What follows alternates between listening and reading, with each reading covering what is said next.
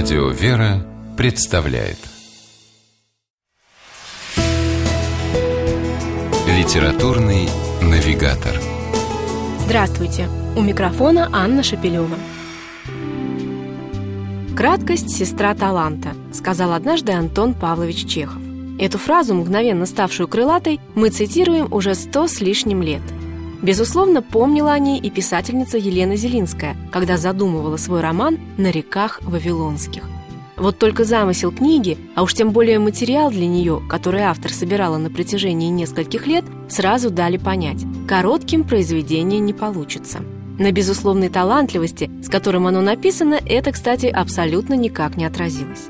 Книга стала живой, пронзительной, местами грустной и горькой, но невероятно светлой и дышащей любовью. Да и какой еще она могла быть, если речь в ней идет о судьбах людей, имеющих к автору самое непосредственное отношение. Елена Зелинская написала роман о своих предках, от прадедов и прабабок до матери и отца.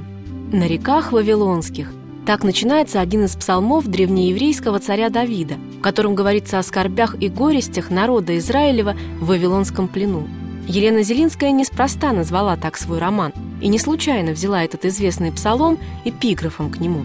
Топонимика, или, проще говоря, место действия, в книге определяется нетрадиционным способом, по названию города или села, а именно по реке. Перед каждой главой особым образом уточняется, на какой из них происходят события – Например, река Днепр, река Нева или менее известные речки Бык, Осма. Так однажды на реке Остер пересеклись судьбы двух фамилий – Магдебургов и Савичей.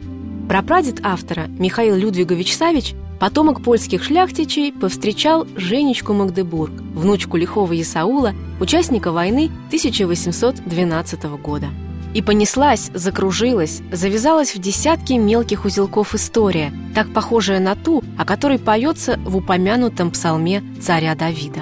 Она принесет читателя сквозь гимназические балы и романтические прогулки у фонтанов в тихих провинциальных городках, через страшные антисемитские погромы в Кишиневе и грозные дни Красного переворота в Петрограде, через гражданскую войну, сталинский террор, Великую Отечественную.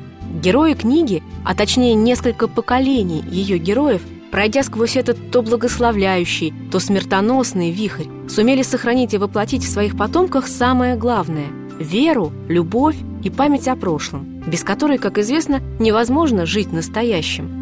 Словом, даже такой поборник краткости, как Чехов, наверняка оценил бы по достоинству долгую, увлекательную, насыщенную событиями и лицами семейную сагу Елены Зелинской на реках Вавилонских. С вами была программа «Литературный навигатор» и ее ведущая Анна Шепелева. Держитесь правильного литературного курса.